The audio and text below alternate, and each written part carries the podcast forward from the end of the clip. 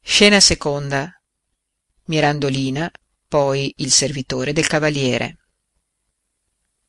povero sciocco i ha da servire a suo marcio dispetto i par di ridere a far che gli uomini facciano a modo mio e quel caro signor cavaliere ch'era tanto nemico delle donne ora se volessi sarei padrona di fargli fare qualunque bestialità signora mirandolina che c'è amico il mio padrone la riverisce e manda a vedere come sta ditegli che sto benissimo dice così che beva un poco di questo spirito di melissa che le farà assai bene le dà una boccetta d'oro è d'oro questa boccetta sì signora d'oro lo so di sicuro perché non mi ha dato lo spirito di melissa quando mi è venuto quell'orribile svenimento allora questa boccetta egli non l'aveva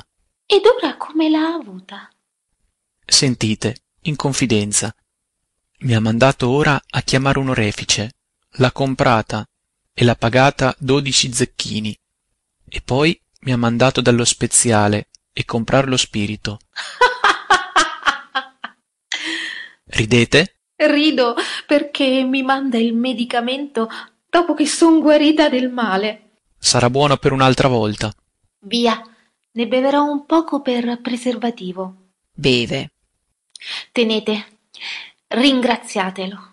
Gli vuol dar la boccetta. Oh, la boccetta è vostra. Come mia? Sì, il padrone l'ha comprata apposta.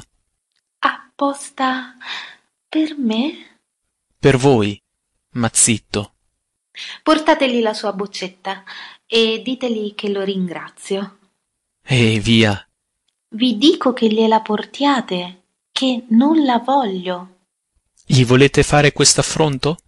Meno ciarle, fate il vostro dovere. Tenete. Non occorra altro. Gliela porterò. Da sé. Oh, che donna!